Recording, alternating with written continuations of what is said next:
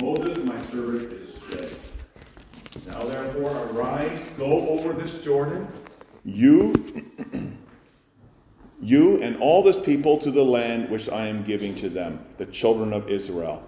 Every place that the sole of your foot will tread upon, I have given you, as I said to Moses. From the wilderness and this Lebanon as far as the great river, the river Euphrates, all the land of the Hittites, and to the great sea toward the going down of the sun shall be your territory. No man shall be able to stand before you all the days of your life. As I was with Moses, so I will be with you. I will not leave you nor forsake you. Be strong and of good courage. For to this people you shall divide as an inheritance the land which I swore to their fathers to give them. Only be strong, very courageous that you may observe to do according to all the law which Moses my servant commanded you. Do not turn from it to the right hand or to the left, that you may prosper wherever you go. The book of the law shall not depart from your mouth, but you shall meditate in it day and night, that you may observe to do according to all that is written in it. For then you will make your way prosperous, and you will have good success. Have I not commanded you? Be strong and of good courage. Don't be afraid nor be dismayed, for the Lord your God is with you wherever you go. It's the end of the reading of God's Word, 1 1 through 9. You also see a bit of an outline of the sermon on the back of the bulletin or the second page. And uh, we'll probably follow it pretty closely, but it follows the text as well, as, as best as we can follow that. Faithfulness to God's Word. So, you know, beloved in the Lord Jesus Christ, we are privileged, aren't we? Privileged to receive from the Lord's hand the beginning of another year 2022. It just seems like a few years ago it was Y2K, but that was way back in the year 2000. Time flies. But you know, with, with, with our dependence upon the Lord, we can look forward to the future also with great confidence, also this coming year with confidence in the Lord.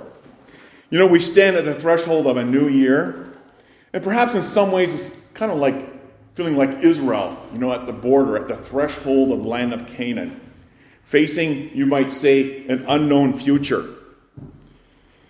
New exploits, new challenges, new struggles, new battles, new hardships.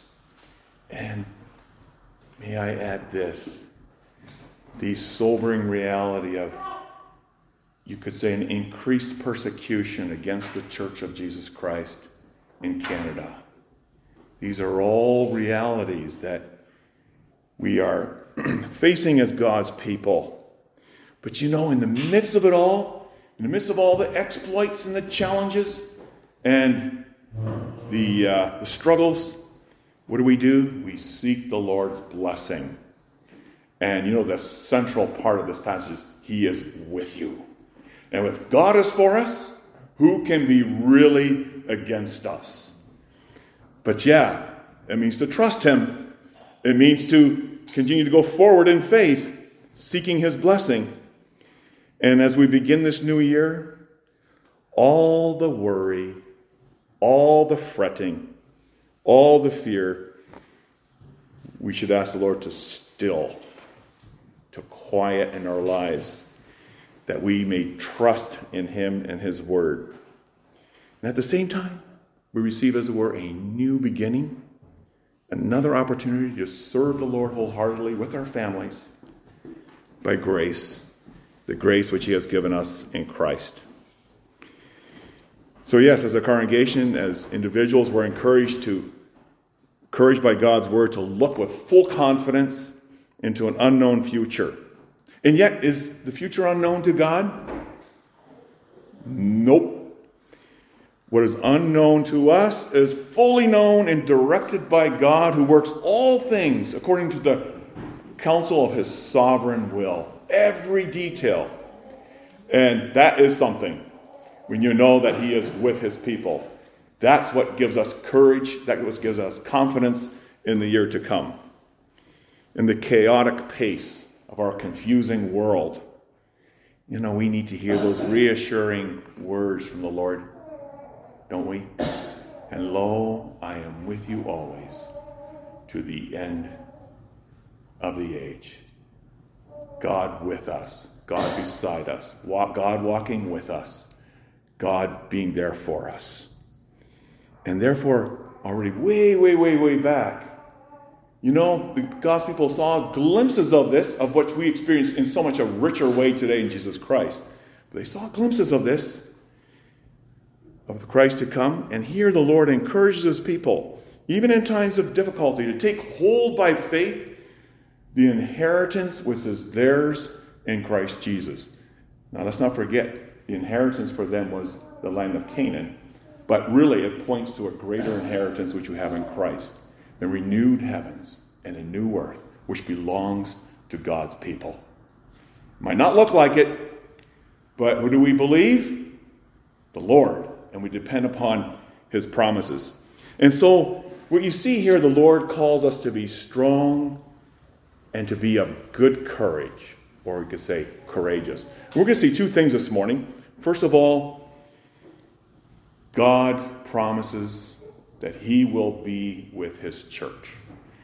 And that promise is to the very end of the age. He will be with his church. And the second part of that is, yeah, therefore, I can trust him fully. And that trust is shown by obeying him. So we're going to see those two things the promise and the call. You notice here, the Lord speaks directly to Joshua. Okay, who's Joshua? Well, Joshua is the new leader of his people. So he's not, he's speaking indirectly to the congregation, but he's speaking directly to Joshua here. And Joshua, as we know, was Moses' assistant. He took Moses' place as a leader of God's people after Moses had died, as you see in verse 1. But who was Moses? Well, God had raised up Moses to lead his people out of Egypt. And he led them through the wilderness. And he brought them to this point, to the threshold of Canaan. God was with his people the whole time, in the midst of all the hardships. Moses has died, but the Lord will not leave his people. He will not forsake his people because of Christ. And so he gives Joshua a commission in verses 3, 2 and 3, you see that. Verses 2 and 3 and 4. He says, Therefore, arise, go over this Jordan, you and all the people, to the land which I'm giving to them, the children of Israel. You see, the promise is his gift of the land, or you could say it today, is the gift of the world, the renewed creation. That will be their possession a place for God's people to flourish and grow. Really, the church is an image of that today, isn't it? The church, God with his people, that's an image of the land, right? A place where people can flourish and grow in a culture which is committing suicide, in a decadent culture, a culture of death. There's life. And that's the, the image that's portrayed here. A picture of the spread of, of God's kingdom and to encourage the trust, the Lord speaks as if the land had already been given to them. They didn't even have the land yet. And what does the Lord say? Every place that the sole of your foot will be tread upon, I have given you. so it's in past tense. I have given it to you. And therefore, all the more reason to be courageous and to trust Him because it's already given. Now we work faithfully, trusting in Him as we move forward in faith. We move forward in full confidence, trusting in his, in his promises, just as Israel did back then. They knew the promises of God way before. To their forefather Abraham, God had promised Abraham, that was about 600 years before. God had said to his child, To your descendants I will give this land. Way back in Genesis 12. And the Lord kept on reassuring his people, his son Isaac, and his son again, Jacob, and then the 12 tribes of Israel. He kept on reminding them of his promise that he would be with them and that this land would belong to them. Indeed, this is the land, the Lord says to Joshua in verse 6, which I swore to their fathers to give them. See that in verse 6? God had sworn that he would do that on oath. And of course, it's ultimately because of Christ's death on the cross that this inheritance, right? God carried out his oath in Christ on the cross. And that in this inheritance, therefore, belongs to his people. For a time, it looked like God's promise was threatened with all kinds of dangers. Maybe he was not able to keep his promise anymore. Remember how long his people were in Egypt as slaves to the slaves of, of the Egyptians, of foreign gods? 400 years. It's a long time of darkness. This dark cloud hung over them. But God was very much at work. He was very much at work carrying out his promises. People had to see by faith. And indeed, what did God do? He raised up Moses. He did not forget his people. And he raised them to save them powerfully from the hands of the Egyptians. He brought them through the wilderness. And again, through Moses, the Lord reassured them of his promise. He says, If you walk in my ways, he says, then the Lord will drive out all these nations from before you. Deuteronomy 11. You see just God's faithfulness to all his promises. That should inspire us to further courage and trust in him. God is faithful, he always is. Moses died, but his promises live on. Nothing can stop them. No one can ram a truck into them and stop them. No one can annul it. No one can repeal it. No one can revoke it. No governor, no prime minister can cancel it or divert it. An era passes on, a new year has come, times change. But God does not change. His promises are unchangeable because He Himself is unchangeable. And He will carry on with His promises as history moves forward to that new day, that new day of the new heavens and new earth when Christ returns. We face a brilliant future. Just this past week, a relative of mine had died, and someone had shared with him. He was a Christian. And he says, just remember, you know, as you're facing your Parkinson's disease, as you near death, you face a brilliant future. We have a brilliant future. And that's the way we should look at it in spite of all the dark clouds that seem to hang over the church, the Lord gave a reassuring promise that we hear so often in Scripture. What is that promise? The heart of all the promises is this. The heart of all his promises. What's the heart of his promise? The very center of his promises. I am with you. And you see that you can just about go through every book of the Bible and you see those words in there. And you see it here at the very beginning of Joshua I will be with you. And he repeats it twice. Joshua, I know you face a monster before you. I will be with you. He says that in verse 9. He says that in verse 5. He says, No man shall be able to stand before you all the days of your life. Why is that? Because if God is with you, no one can overthrow God. No one can overthrow his promises. As I was with Moses, I will be with you. And then here's the most treasured part of Scripture I will never leave you, I will never forsake you. The opposite, of course, is disastrous. For God to leave us, God says, because of Christ, He's, I'm with you. We don't deserve it. But nonetheless, because of Christ, He will keep His promise. I will be with you. That's Joshua. He directs this to Joshua. Can Joshua save us? Can Joshua lead us into the new land, into the new inheritance? No. But God directed this to Joshua because a greater than Joshua was coming. You know, Joshua is another name for Jesus? Savior. Joshua means, yes, that's in Hebrew, Yeshua. Yahweh will save. the Lord will save. Jesus means the Lord will save. Jesus means Yahweh is salvation. Who is Jesus? How is Jesus bigger than Joshua? He is Yahweh. He is in the flesh.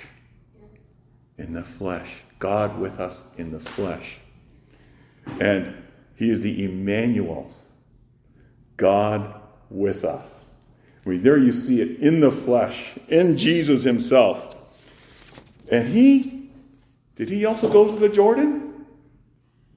Joshua went through the Jordan. God says, We'll go through the Jordan and rise. Jesus also went through the Jordan in order to do what? To conquer. To conquer enemies we could never conquer. You see his love here. You see God's faithfulness to his promises. To conquer our enemies and subdue the world, the entire world, so that we can be safe, so that we can walk with him, trust in him. And did Jesus fulfill the Lord's commission?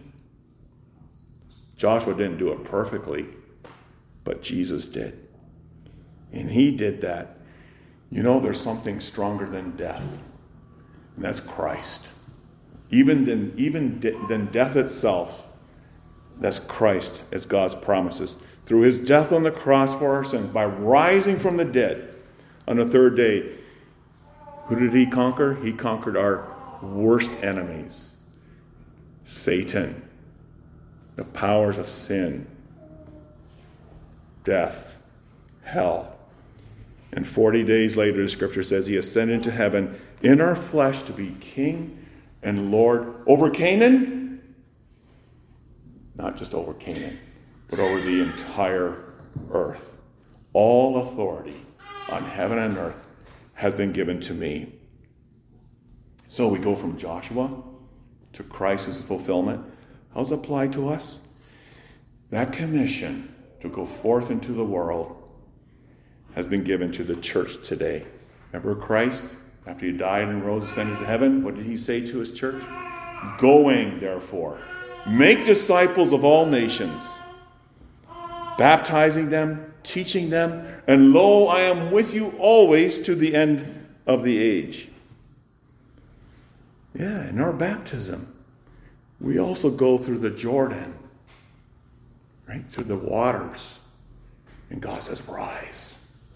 We rise in Christ through faith in Him. And He sets us apart to serve Him in this world.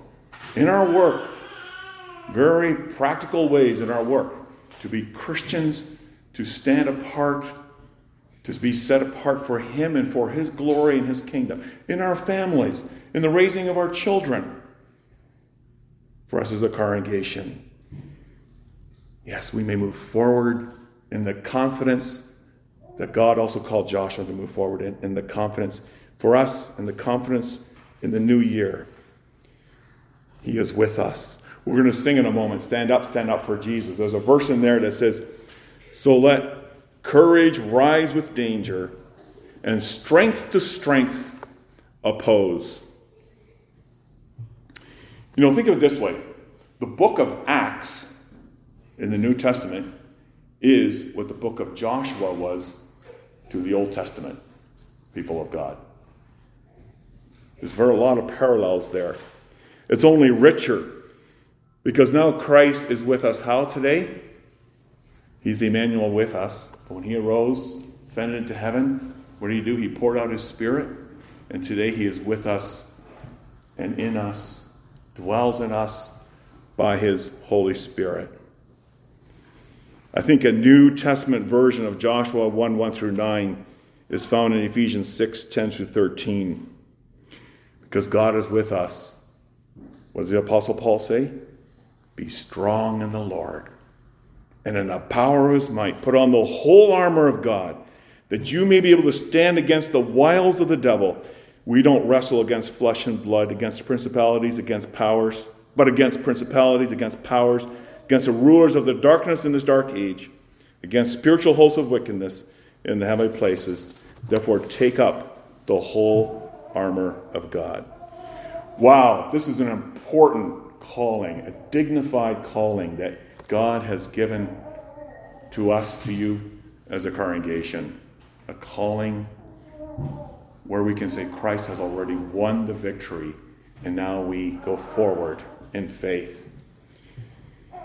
Just to put this in comparison, a few weeks ago, our premier went out and he sent out a call to arms. Against what? To battle the transmission of a virus. And even then, the virus is spreading. But you know, far more deadly to the church are the ideas, the philosophies, the ideologies that war against the truth of God's word. And yeah, God calls us to greater arms. He calls us to arms with the gospel of Jesus Christ. That is powerful because it's through the gospel, through the preaching of the gospel, through uh, us sharing the witness of the gospel that Christ continues to subdue hearts, subdue, subdue lives, so that we can share in the glory, in the glories of His kingdom. Yeah. How we need to hear those reassuring words, eh? And lo, I am with you always to the end of the age. You think about this call, right? In light of the promise that God has given us. This conquest very much begins in our homes, in our congregation. In the beginning of the new year, we ask the Lord for what? We ask the Lord for his blessing on our families, on our work, on our school, Hope Academy, on our congregation. But why do we ask him for a blessing? What's the goal? So that we may be a blessing in his kingdom. The blessings don't stop just with ourselves, it's so that we meet, those blessings may be a channel for the glory of his kingdom. It's for his glory, it's for the spread of his kingdom. That's real blessing. If we just want blessing just to serve ourselves, that's no blessing. That's very stale. It's very boring. But the blessing whereby we bless others for the in, in, the kingdom of God, for the spread of his kingdom, for the glory of his kingdom. That's real blessing. That's what we seek, isn't it? In this coming year, we seek that kind of blessing as we yeah, train our children in the fear of the Lord. We want to equip them with the Word of God so that they too can be soldiers of Christ. We want to equip our children. We want to equip ourselves in our work, in our homes, in church, in Hope Academy. Right? We go with a full confidence that God is with us. God will bless us. This is His way to grow His kingdom. You know, sometimes people say, I don't have time to read the Bible to my children. Oh, yes, you do. Everyone has time to read the Bible to their children. But I don't have time to read the Bible for myself every day. Oh, yes, you do. As a matter of fact, it's just a matter of prioritizing. Everyone has time to read the Bible. As a matter of fact, it's the most important thing we can do.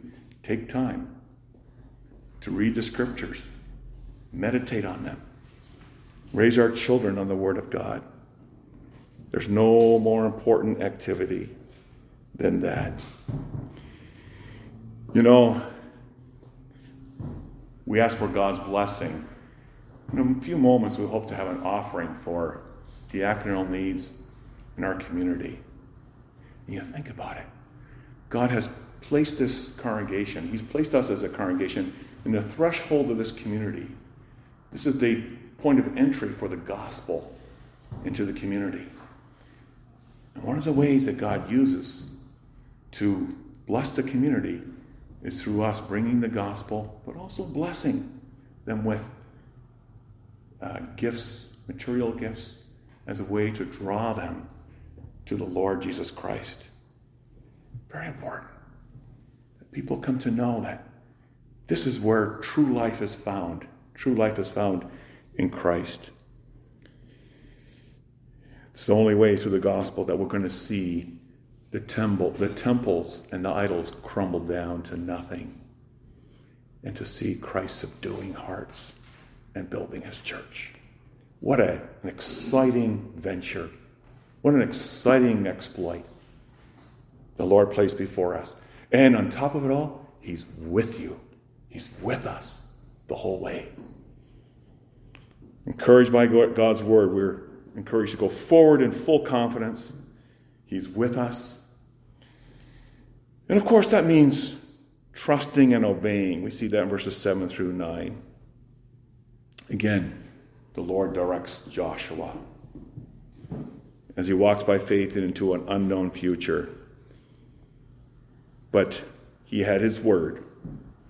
And beautiful thing about believing, when we trust in Jesus, trusting in Jesus shows in obeying Jesus, in obeying his word. That's where that's true faith. True faith shows itself in obedience. And so we the Lord spells out the way of blessing for Joshua. Then we're going to see how it's a way of blessing that's found in Jesus Christ and then for us today. But notice here, obeying the Lord itself, such obedience itself is an act of courage, isn't it? Especially in our world today, which mocks, which mocks the commandments of God. What? You say you worship the only true God? There's no other God? I mean, honoring the Lord's day, the Sunday, the day of rest. Uh, honoring authorities, honoring mom and dad. I mean, honoring God's design for marriage, male and female, to exclusion of all others. Honoring human life, respect. You mean no abortions? What about the rights of moms? You know, this strikes us strange, and people will mock. And people mock the church for it. But there you see, standing up, that courage is also an act. Obeying the Lord is an act of courage. It takes courage. It takes strength of the Lord to obey. Hear what the Lord says to Joshua in verse 7 Only be strong and very courageous. What purpose? That you may observe to do according to the law which Moses my servant commanded you. Do not turn from it to the right hand or to the left, that you may prosper wherever you go. There's the secret to blessing. What's the secret to blessing? So many people want the blessing without obeying Jesus. But when you believe in Jesus and you obey, then you see the blessing. Trusting and obeying is a secret to the blessing of the Lord in our lives. That's what we pray for, isn't it? If we pray for His blessing on the new year, on our homes, in our work, in our congregation. Difficult times will come. They will come. But who's your strength? The Lord. And who makes us not to stumble and fall? The Lord. You know, the biggest danger for us today is not what others may do to us for following Jesus. The biggest danger is that we give in to others who don't believe in Jesus and walk away from God. When we walk away from God, is God still with us? That becomes scary. Right? Verse 8, the Lord says, The book of the law shall not depart from your mouth but you shall meditate in it day and night, that you may observe to do all that is written in it. And you see the promise that follows? For then you will make your way prosperous, and that you will have good success. It doesn't mean you won't have hardships, but it does mean in those, even in those hardships, you will experience the joy, the forgiveness, and the blessing, even in that. God blesses obedience and all the ups and downs in life. That's what it means to take hold of the inheritance. It's not just seeing now and today or tomorrow, but way into the future, that new day where that new inheritance which we take hold of by faith in Christ, begins to shape us already now and how we live. In Deuteronomy 32, the Lord said concerning his word, He said, It is not a futile thing for you. Why? Because it is your life. How many people put the word of God as secondary in their lives? Because there's so many other important things. It's not futile. It's not a waste of time. It's not a waste of time coming to church. It's not a waste of time reading the Bible every day. It's not futile. It's your very life. Your life depends on it. Your life with God depends on it. Yeah, such trust and obedience is a secret to blessing. And you know what else? You see in verse 9? Such trust and obedience is also a secret to what else? To overcoming fear and dismay. So it's a secret for blessing, but it's also the secret for overcoming fear and despair. Christ frees us from that. He frees us from fear. He's the one who frees us from the fear of death. He's the one who frees us from fears of all sorts and dismays and despairs. It doesn't mean we don't struggle with those things. We do, don't we? But He does free us.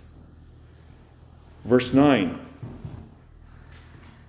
the Lord says to Joshua, Haven't I commanded you? Be strong, be of good courage, don't be afraid, nor be dismayed, for the Lord your God is with you wherever you go. When you walk on the street, when you walk to the store, when you go to sleep at night. Beautiful words, isn't it, to conclude the beginning of the new year? The Lord your God is with you wherever you go. Don't be afraid. Don't be dismayed. And yes, a greater than Joshua has come, and that's Jesus. Was Joshua perfect in his obedience? Are we? But Jesus is. He did what God required us to do, and we didn't do. And that is obey God's law perfectly for us and in our place. He did not turn aside to the right or to the left. He kept his focus on the cross. You know what makes worth it to live a life of courage and trust in him is how much he loved us by going to the cross. And he paid the full price, the full price for our sin with his own blood. It's he who said, I will put my trust in him. Hebrews 2, verse 13. And again, verse 14 Here am I and the children whom God has given me, the children who inherit the new heavens and the new earth, the children who are already now a part of that oasis, the church in this world. Oh, the blessing of knowing His forgiveness. And with that comes joy, peace. You know, for those children who trust on Him, he died, he arose, he ascended to be their king. Has given his spirit with the promise of a new day, the day of Christ's return. Our inheritance, which we now take hold by faith, will be realized one day when Christ returns. The new heavens, the new earth, full fellowship in this Garden of Eden once again command to trust and obey given to Joshua perfectly fulfilled in Christ. And that he has now given to the church. We go in his strength, in the strength of his obedience, where Jesus says in Matthew 28, teaching them to obey all things that I've commanded you. It's really no different than what he said to Joshua. Teaching them to obey some things. As long as you obey in some things, then you have God's blessing. No, teaching us to obey all things. All that I have commanded you, said Jesus. And lo, I'm with you to the end of the age. Bonhoeffer, in his book, he, in his Cost of Discipleship, he says, if we cleave, if we, we, we trust in him who fulfilled the law and follow him, we will find ourselves both teaching his law and also fulfilling his law. We are so much richer today than in the days of Joshua and God's people in those days. And that Christ has now given us his spirit. Who's the one who enables us to obey? The Holy Spirit. He's the one who converts. He's the one who changes hearts by trusting in Christ. He changes our hearts and He gives us that new desire to obey, to live that life of new obedience to Christ. Keep your eyes focused on the inheritance to come, and that will shape everything in this year to come. It will shape your life. It will shape the life of your family. It will shape the life of our congregation. It will shape the life of our witness as we hold that great goal, that great promise that's held before us in Christ. And always be reassured of this promise in Christ, where God says in Hebrews 13, For he himself has said, I will never leave you and never forsake you. So we may say boldly, The Lord is my helper. I shall not fear. What can man do to me? Amen. In response, let's sing 554. 554.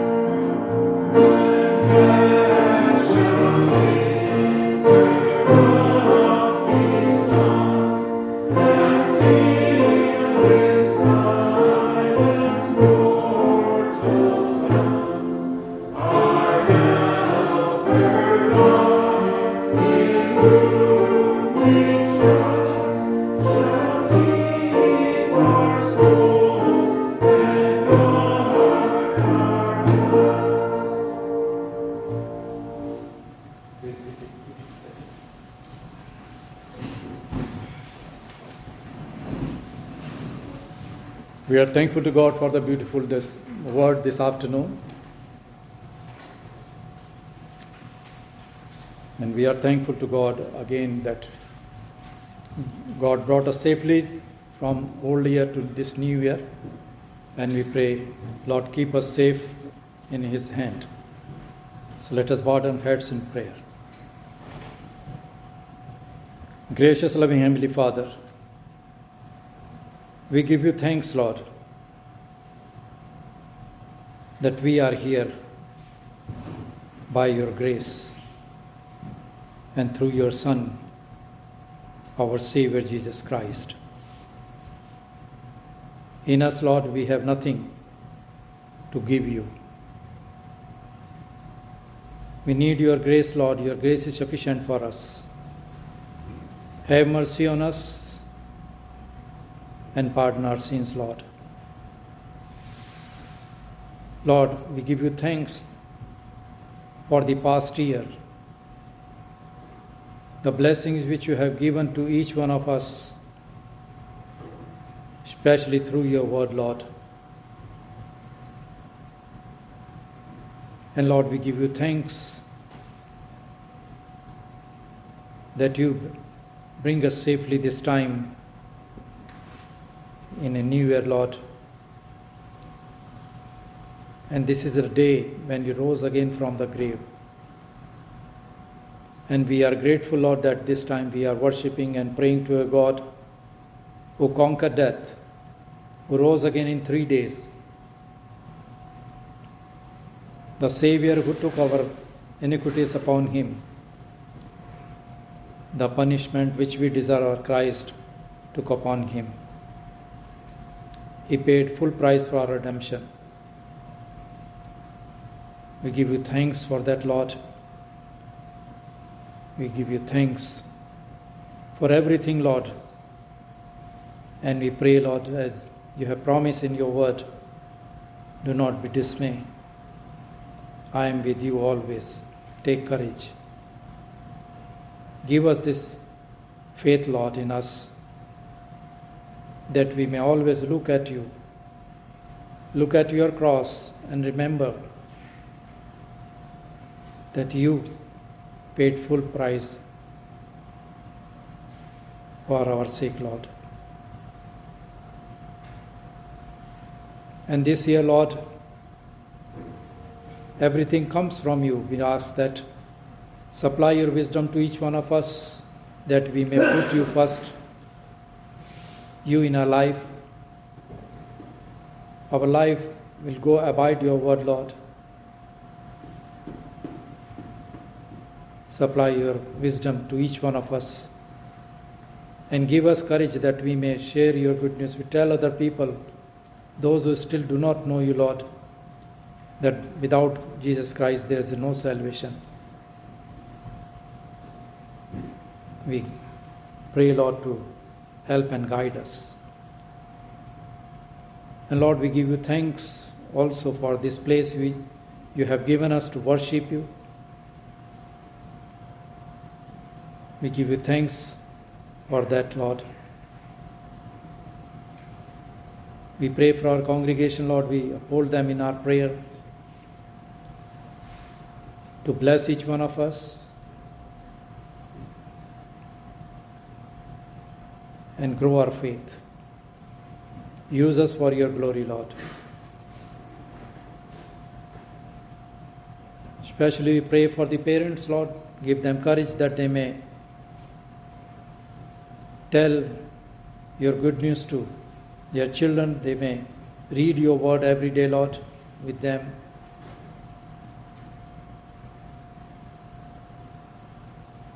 Without you, Lord, there's no better home without your word, Lord. We need your word in every home. People we know, children will know, Lord, your word. So help us and guide us that we may teach your your word to our children. This will be our resolution, Lord, this year.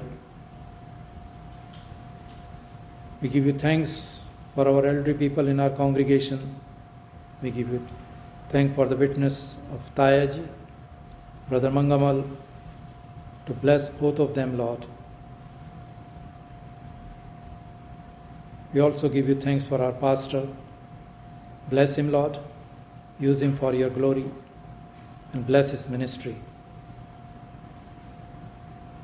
We pray for Hope Academy, Lord. You establish this institution, Lord.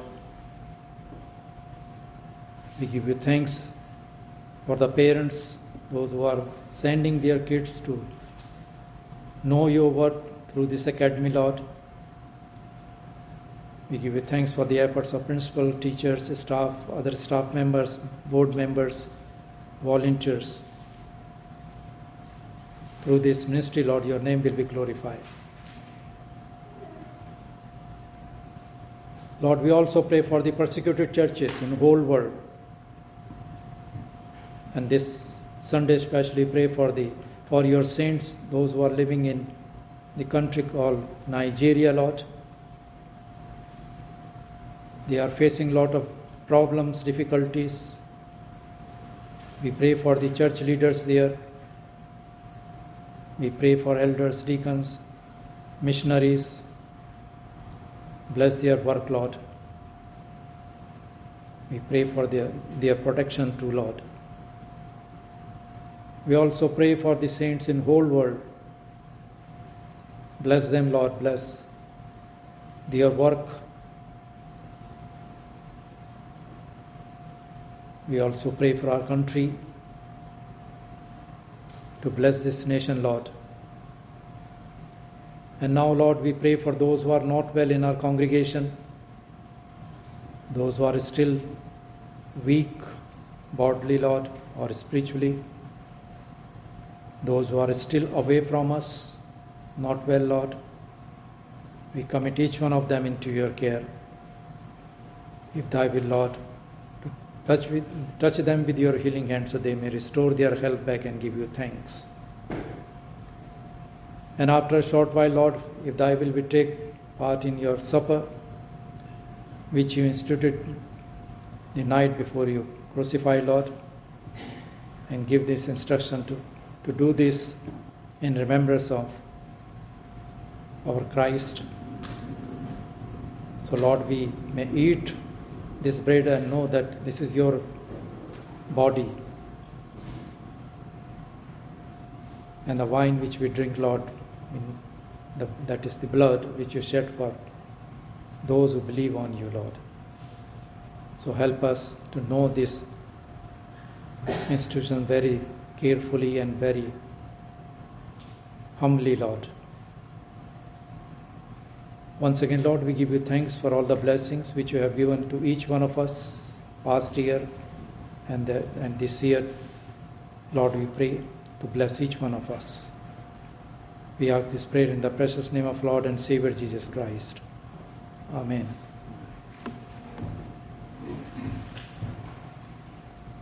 Now we will sing hymn number 400 and 542, stanza 2, 3, and 4. 542, stanza 2, 3, and 4.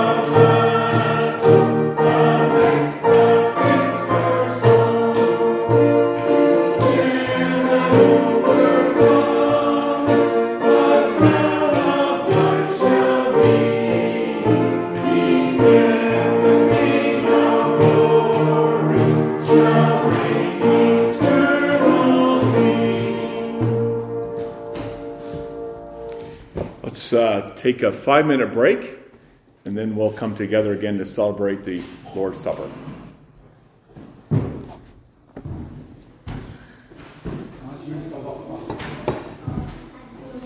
Yeah. Hey. For five minutes.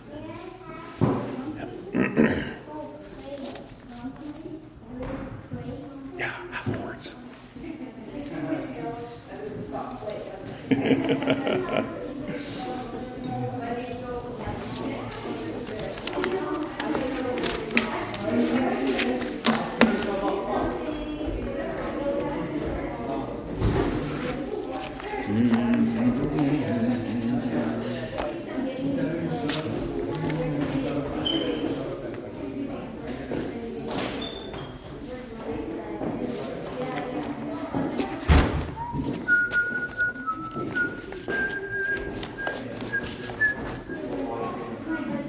What's that? Oh,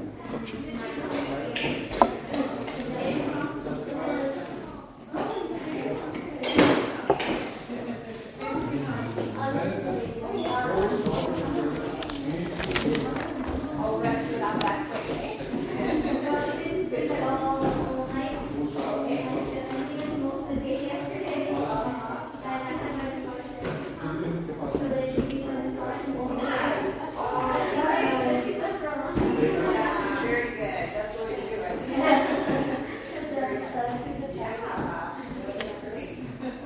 Need to relax. That's okay. Yeah. Tony, yes. this belong to the bottom of your. It's separate there, and I don't know what it belongs to. Oh, Is this no, don't worry about it. No, is it garbage? Okay. It's fine. Okay. Lord's Supper Forum. Two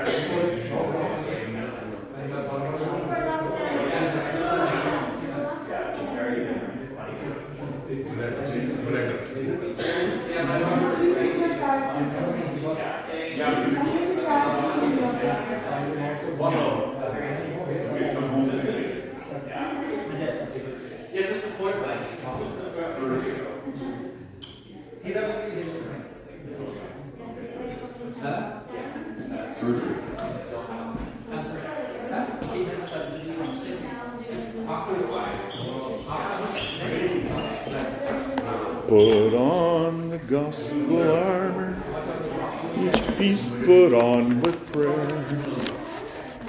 Mm-hmm. Priya, did you have a good party? Did you have a good celebration? Good. Huh?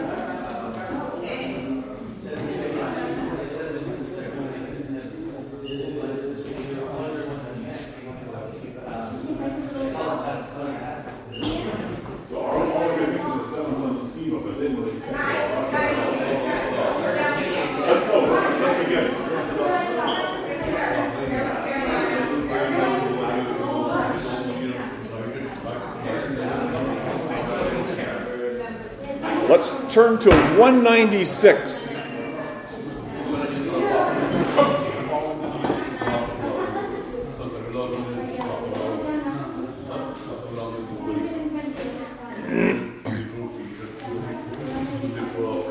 One ninety six.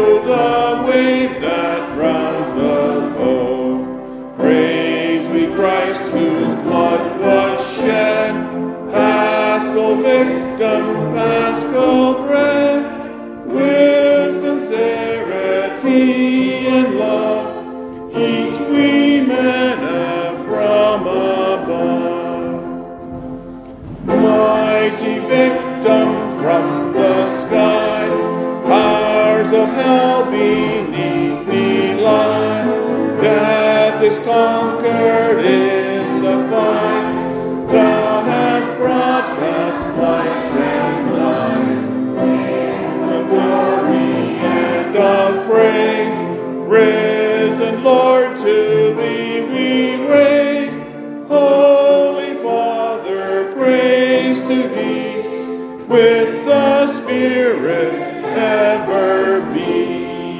You may be seated.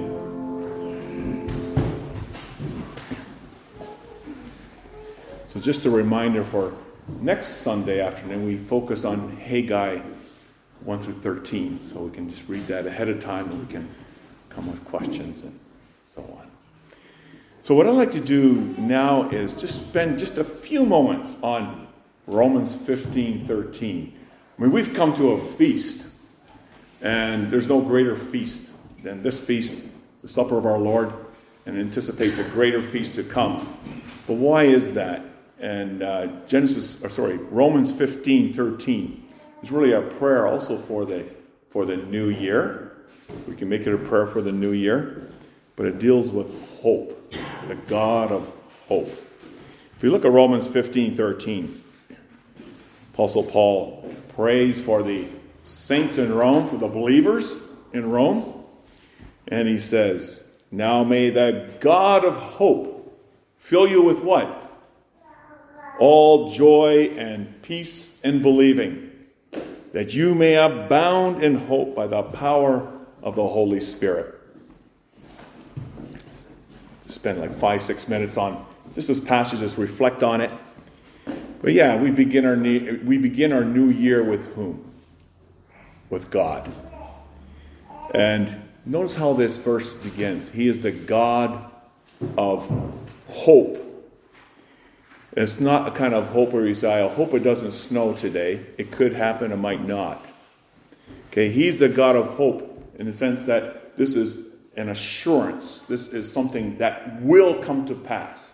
It's a reality that we do not yet see. Okay? He's the one who generates the hope, or the hope comes from him, and he also enables us to focus on him.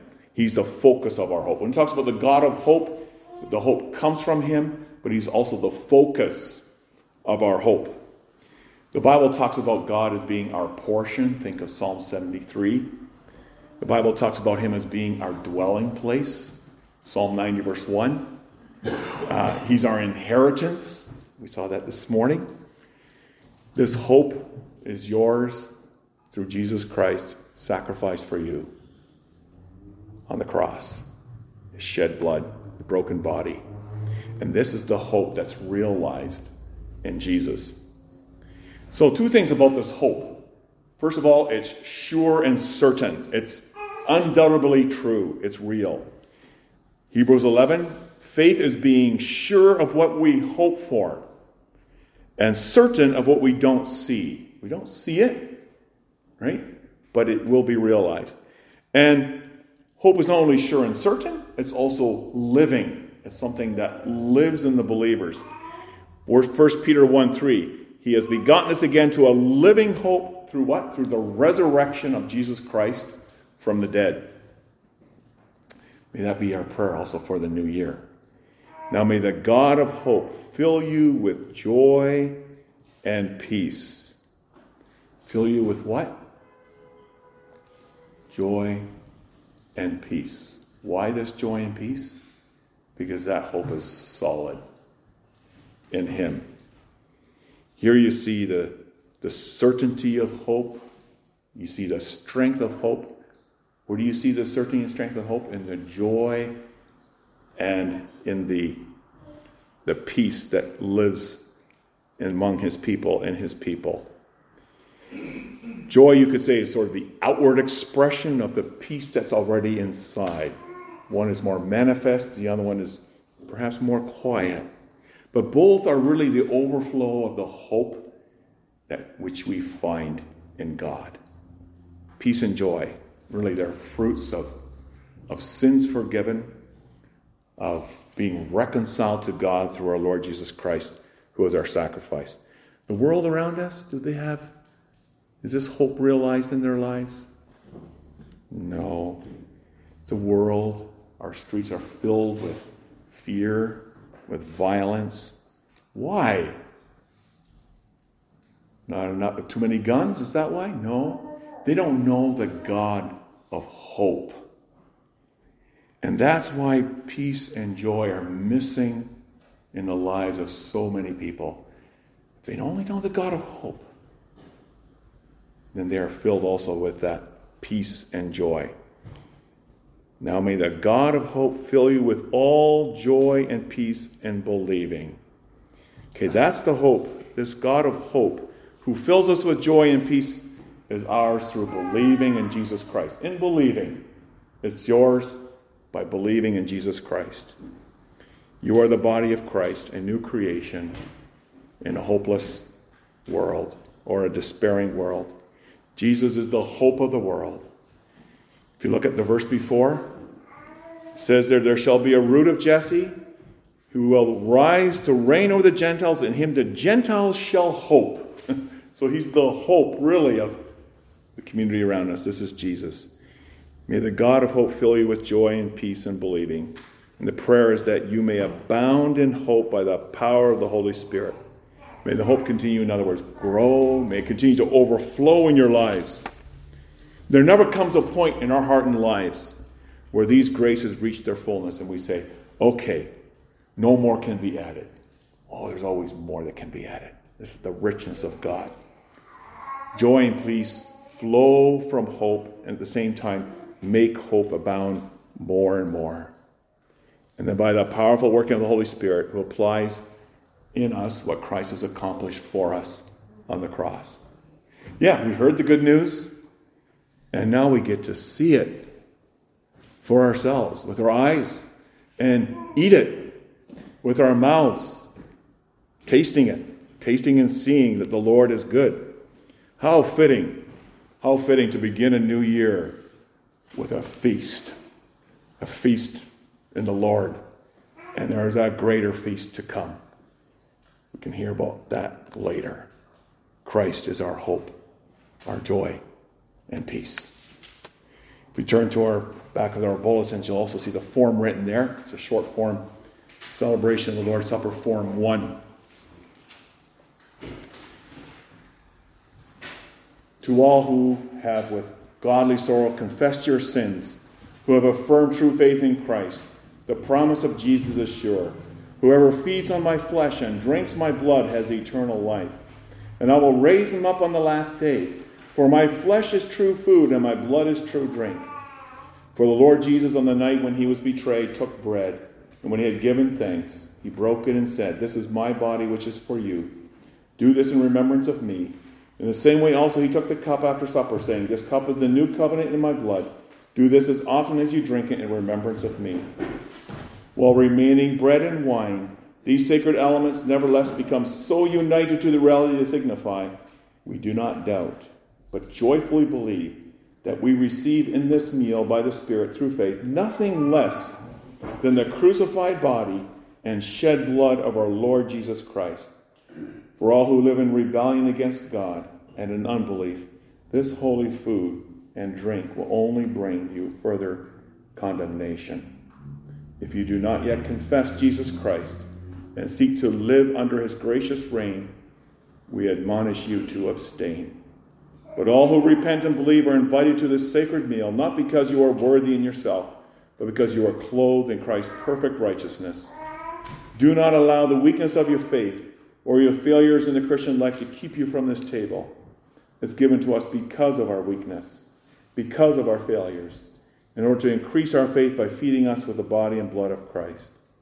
As the Word has promised us God's favor, so also our Heavenly Father has added this confirmation of His unchangeable promise. So come, believing sinners, the table is ready. Taste and see that the Lord is good. Let's pray. Almighty and everlasting God, by the blood of your only begotten Son, you have secured for us a new and living way into the Holy of Holies.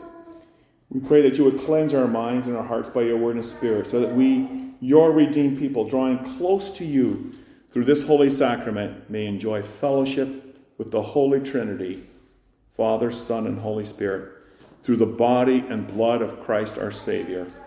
We know that our ascended Savior does not live in temples made by hands but is in heaven where he continues to intercede on our behalf. Through this sacrament, by your own word and spirit, may these common elements now be set apart from ordinary use and consecrated by you, so that just as truly as we eat and drink these elements by which our bodily lives is sustained, so truly we receive into our souls for our spiritual life the true body and true blood of Christ. So, Lord, we receive these gifts by faith, which is in the hand and mouth of our souls. In Christ's name we pray. Amen.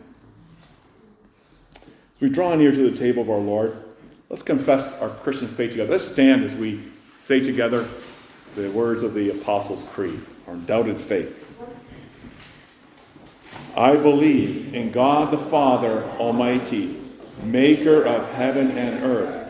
I believe in Jesus Christ, his only begotten Son, our Lord, who was conceived by the Holy Spirit, born of the Virgin Mary, suffered under Pontius Pilate, was crucified, dead, and buried. He descended into hell. The third day he rose again from the dead he ascended into heaven and sits at the right hand of God the Father Almighty. From there he shall come to judge the living and the dead. I believe in the Holy Spirit, the holy Catholic Church, the communion of saints, the forgiveness of sins, the resurrection of the body, and the life everlasting. Amen.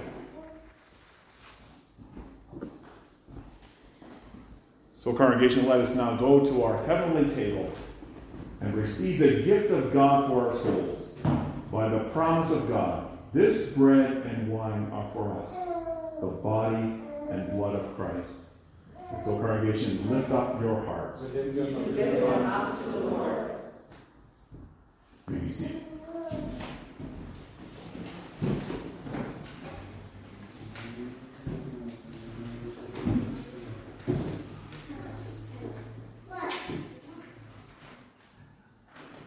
bread which we break is a communion of the body of Christ.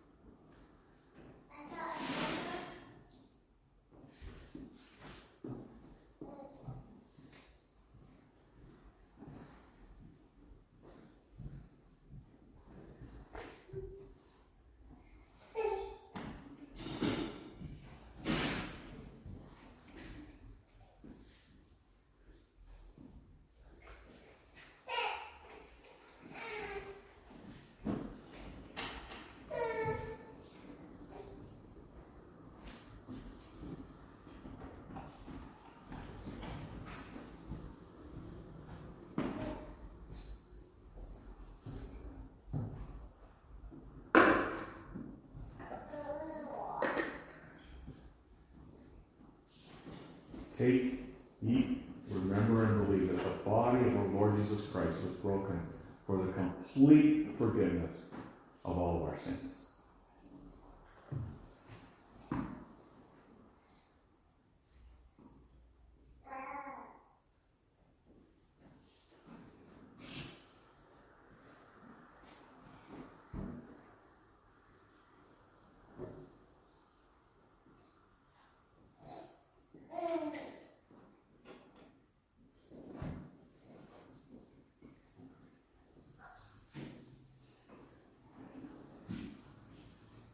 cup of blessing, which we bless as the communion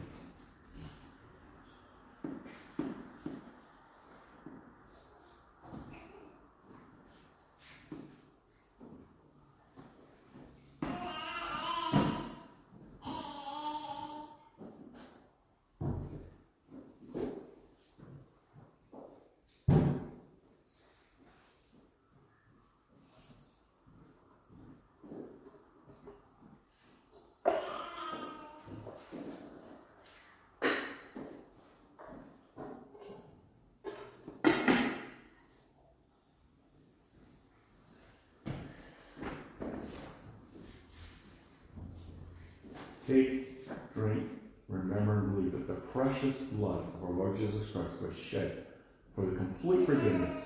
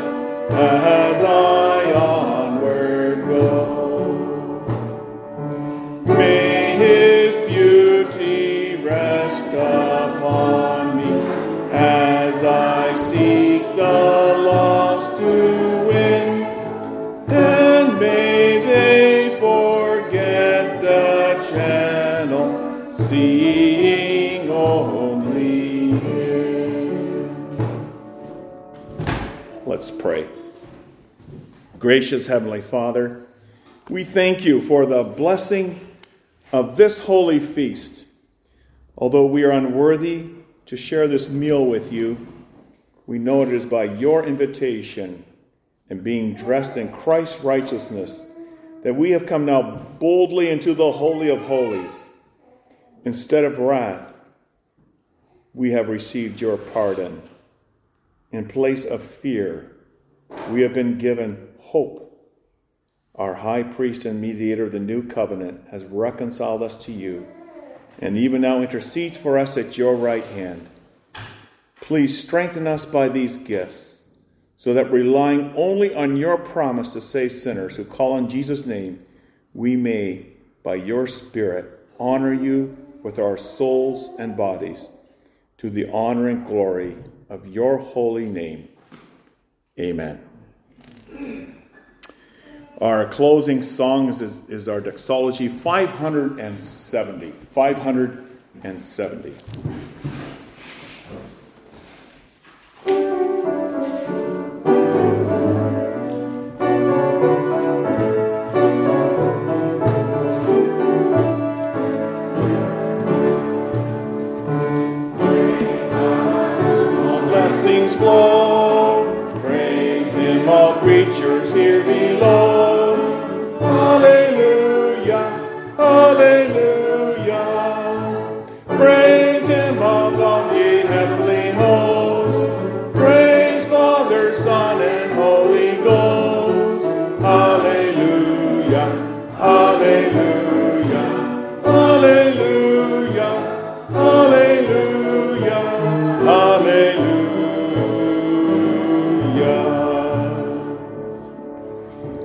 receive God's parting blessing.